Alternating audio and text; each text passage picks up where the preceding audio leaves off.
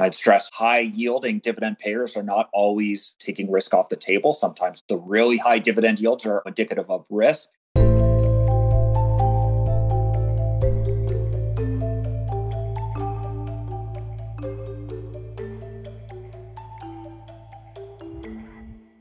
Welcome to Views from the Desk, a special edition of the B M O E T Fs podcast.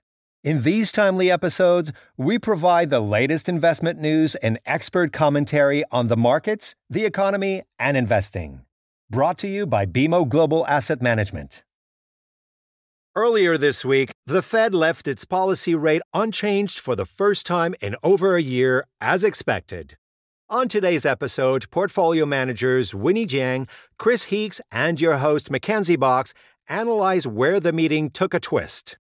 They also discuss hedging strategies, quality dividend payers, the tax efficiency of discount bonds, and international markets. Before we hear from the team, please consider subscribing to Views from the Desk on your preferred podcast platform. And for many more E T F insights and resources, visit B M O E T Fs dot com. Hello, and welcome back to our B M O E T Fs Weekly Insights podcast with our team of experts. Thank you to everyone for joining us today and for continuing to tune in and provide your comments and questions. I'm today's host, Mckenzie Box, in product at B M O Global Asset Management. Today, I am joined with Winnie Jiang and Chris Heakes, who are both portfolio managers on our E T F desk. Thanks, Mckenzie. Good to be here. All right. Well, let's dive in. It's been an exciting week. Winnie, we'll start with you. With the Fed's rate decision yesterday, can you walk us through what happened, what is expected by the market, and what you see going forward, and how investors should position their portfolios in this current rate environment? Thank you, Mckenzie. Sure, I can take that one.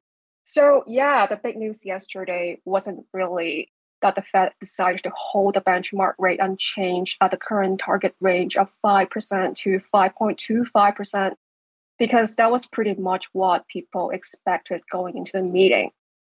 What surprised people the most was the Fed's dot plot signaled another two hikes um, of twenty-five basis points each, so totaling fifty basis points before the end of twenty twenty-three. So that means the June pause looks to be a brief one, as the market is now pricing in a sixty-two percent chance of a uh, twenty-five basis point hike in July's uh, F O M C meeting. So that was more hawkish than most economists and uh, investors have been expecting, as lots of Wall Street thought there would be a signal for just one more hike at some point uh, this year, especially considering the, the uh, five hundred basis point rate hike that's already been done this cycle, and the liquidity drain driven by the central bank's replenishment for the, um, you know, the uh, Treasury General Account in the near term, which should have a further tightening effect on the financial condition. Uh, that's equivalent to another twenty-five basis point rate hike. But in reality, honestly, the U S economy has proved more resilient than what policymakers uh, previously estimated. We saw the G D P growth that came in above consensus in the month of May, and the labor market remains quite sturdy. Although the May C P I number did come a little bit, you know, cooler than uh, people expected, uh, but still is sitting well above the Fed's target of two percent. And those very strong uh, uh, retail sales number that just came out this morning further reinforces the uh, Fed's hawkish, uh, hawkishness yesterday. So while uh, the Fed's forecasts a better G D P growth and unemployment rate outlook than what they did back in March, uh, the central bankers still see rate cuts to happen at some point next year. Uh, that's in twenty twenty-four, with interest rate eventually going back to two and a half percent for the long run. So to the second part of your question, in terms of how investors should position their uh, fixed income portfolio in this environment, I recommend investors to use a barbell strategy. I think right now we'll continue to see an inverted yield curve, and that's unlikely to change anytime soon. So by overweighing in the short duration credit is prudent for investors who wants to take advantage of the high yields, uh, higher yields in the short end of the curve. And if you're looking at U S bonds, then our B M O Short-Term U S Investment Grade Corporate Bond Hedged to C A D Index E T F, the Z S U, and our B M O Ultra Short-Term U S Bond E T F, Z U S.U, are two excellent complement to your core uh, bond holdings.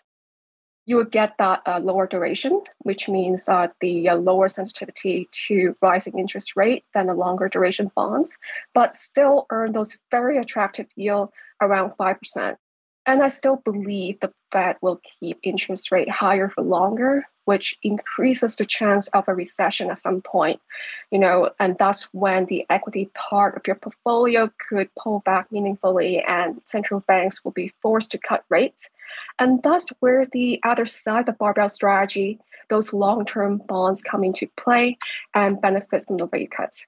And picking from our product shelf, I think the uh, B M O Long-Term U S Treasury Bond uh, Index E T F, the Z T L, is a great tool for investors to offset that uh, uh, potential volatility. We currently don't recommend overweighting uh, long-duration bonds uh, in the near term just because, again, we don't think the Fed's going to cut rate anytime soon, um, and they probably won't do so until, you know, more cracks start to show in the economy. But I think Z T L is a great complement to that short-duration corporate exposure, and this combo should offer investors some protection from that uh, market volatility in the next six to twelve months. Great. Thanks, Winnie. Not all cash equivalents are created equal, and B M O's money market and ultra-short-term bond E T Fs offer several high-quality options to park client cash. To learn more, visit B M O E T F s dot com and search for tickers Z M M K, Z S T, and Z U S. Now, I'm just going to follow up on that. Chris, maybe you can chime in here and give us any comments in terms of the equity markets. Yeah, for sure. Thanks, Mckenzie. So definitely off of the back of uh, you know, a hawkish release by the Fed, equities reacted negatively, as they typically do, to hawkishness. However, the S and P sold off about a percent kind of right off the bat. They did recover that value relatively quickly, and the S and P actually finished positive on the day. So, you know, despite the some of the hawkish uh, sentiments and some of the dot plots uh, that were higher than expected, um, equity investors somewhat shook it off. I think part of that was Powell was somewhat reassuring to equity investors, perhaps giving them hope when he said higher dot plots are that does not necessarily mean a commitment to higher rates. You know, as always, they'll be data dependent. Equity investors did take that as a sign of potential hope. One thing I thought was interesting, we did see in the options market the last couple of days, and even after the release yesterday, is an increased focus on hedging. There's a couple of reasons for that. One, volatility has come down. That makes hedges cheaper. Uh, but I think it also speaks to some thoughts in the market about being defensive and, you know, protecting should uh, markets take on increased volatility. So we've seen some, you know, increase in hedging. So, you know, despite uh, equity markets really erasing all the losses, I think there is still some uh, trepidation in the market, which is warranted, you know, just given the general tightness of monetary policy. And you're, so we're seeing some hedging activity. And I think that'll that'll lead, lead us nicely into our next question as well, where we're going to talk a little more about defensive equities. Great. Thanks, Chris. And sticking with you, we're going to shift gears here a bit. Dividend growers tend to provide opportunity versus dividend payers tend to provide higher income. In these markets, what should investors look for and why? Exactly. So, you know, building off that uh, previous comment, one way to take a defensive position relative to broad equities is, is through quality dividend payers. I'd stress, you know, high-yielding dividend payers are not always uh, taking risk off the table. Sometimes the really high dividend yields are indicative of risk and potential dividend cuts. Uh, but quality dividend growers, blue chip companies, that can be a way to address risk in the market. So, you know, when I think about dividends, you know, obviously the theme this year in markets has been on growth. You know, net, the NASDAQ's up thirty plus percent year to date. But I would say don't forget about dividends and don't forget about defensive equity exposures. So some of the benefits with dividend E T Fs is obviously there's an increase in income that can help buffer volatility. But with the B M O approach, you know, the focus is really on quality dividend payers, those kind of quote unquote blue chip companies. They tend to have a reduced volatility profile versus broad markets. Um, so as we go through, you know, potential ongoing challenges with the markets, they can be well positioned over the long term to manage both uh, the return side, but also the risk. And one thing that, you know, becomes more evident again as growth continues to rally is uh, the valuation disconnect, right, of some of those more high growth investments. Uh, whereas the valuations of dividend equities, uh, by and large, are, you know, at quite attractive levels, I would say. Um, you know, B M O Capital Markets had a recent piece they put out where they looked at the difference in uh, the valuations of high dividend payers versus dividend growers. They noted dividend growers are trading at uh, the, the uh, one of the cheapest levels since COVID. So noting the attractiveness there. Uh, so, you know, a couple exposures you could consider to get access to a dividend E T F. Uh, the B M O Canadian Dividend E T F, Z D V, has a strong weighting in large blue chip Canadian companies, um, Canadian banks, which we've talked a lot about on this pro- on, on this podcast, you know, as well as energy companies, um, telecoms and other rails and other mainstays of the Canadian economy. And then, you know, in the U S side, again, and, you know, an exposure that can balance out against tech uh, would be our uh, B M O U S Dividend E T F, or ticker Z D Y, or uh, on a hedged basis, Z U D would be the ticker for the hedged. So a uh, couple of exposures investors can take a look to to uh, position, you know, with, with markets where they are. Great. Thanks, Chris. Amid high interest rates and market volatility, consider B M O's top three E T Fs yielding over six percent. The B M O Covered Call Utilities E T F, ticker Z W U, provides exposure to an equal weight portfolio of utilities, telecoms, and pipeline companies. The B M O Covered Call Canadian Banks E T F, ticker Z W B, invests solely in Canadian financials, presenting an attractive valuation opportunity. And the B M O Canadian High Dividend Covered Call E T F, ticker Z W C, features solid historical dividend growth. To learn more, visit B M O E T F s dot com and search for tickers Z W U, Z W B, and Z W C. We'll pass it back to you now, Winnie. We previously mentioned about maintaining a core fixed income portfolio exposure via an aggregate bond E T F like our B M O Aggregate Bond Index E T F, ticker Z A G, is prudent for most investors. Now, for taxable investors, can you walk us through some things to consider and if there are any products that might be more efficient for this investor base? Yeah, absolutely. So again, conversations these days really still center around a central banker's next move.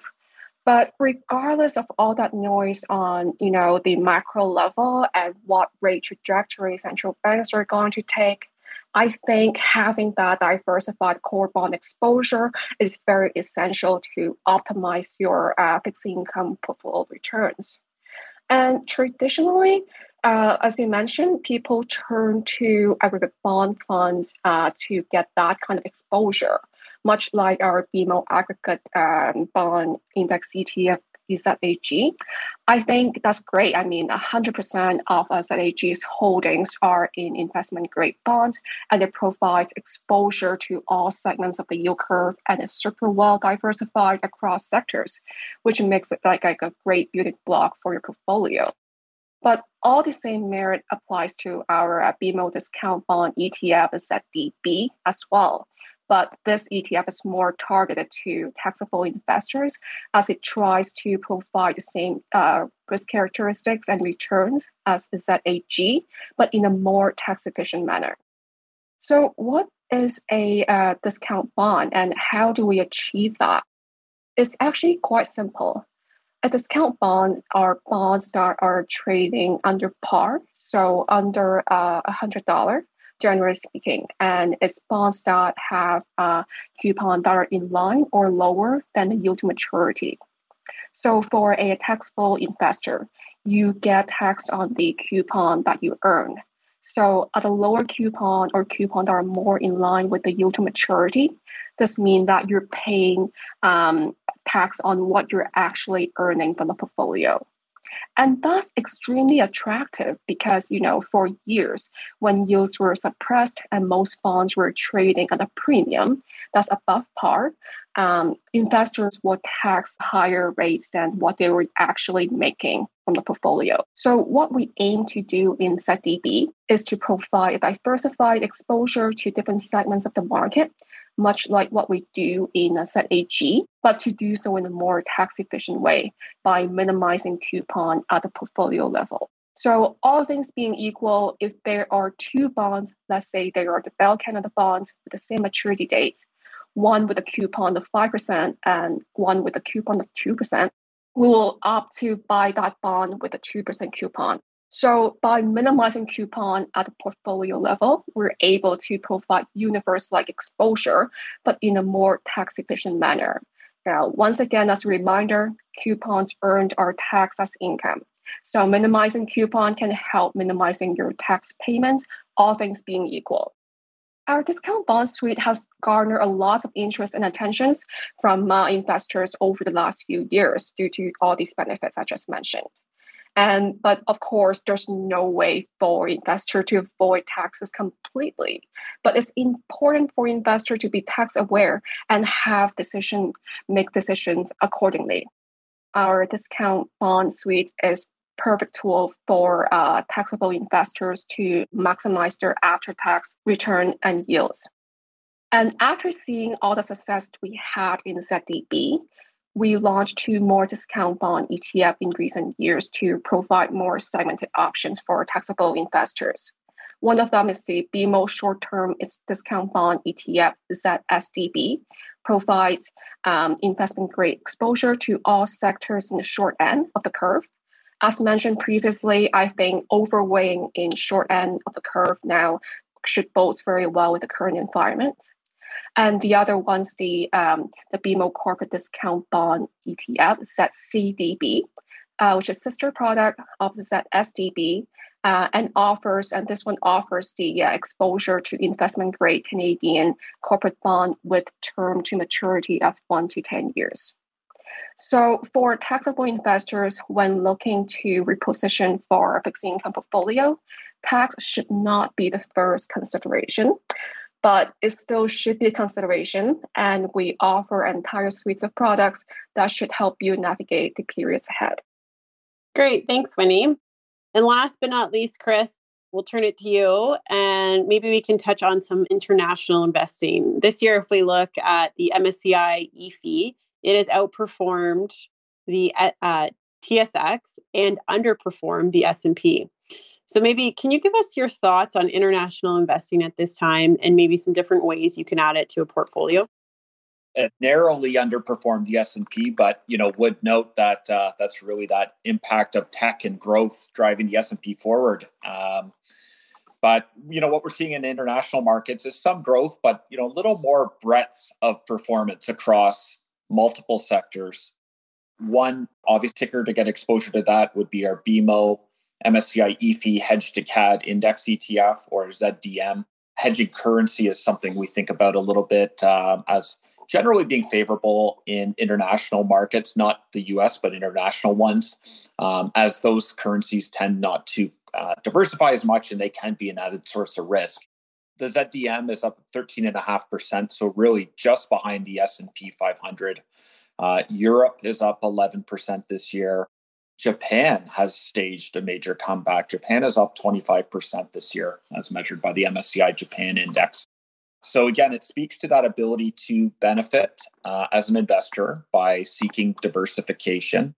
Some of the reasons investors are, uh, I think, gravitating to international, again, is on the valuation side.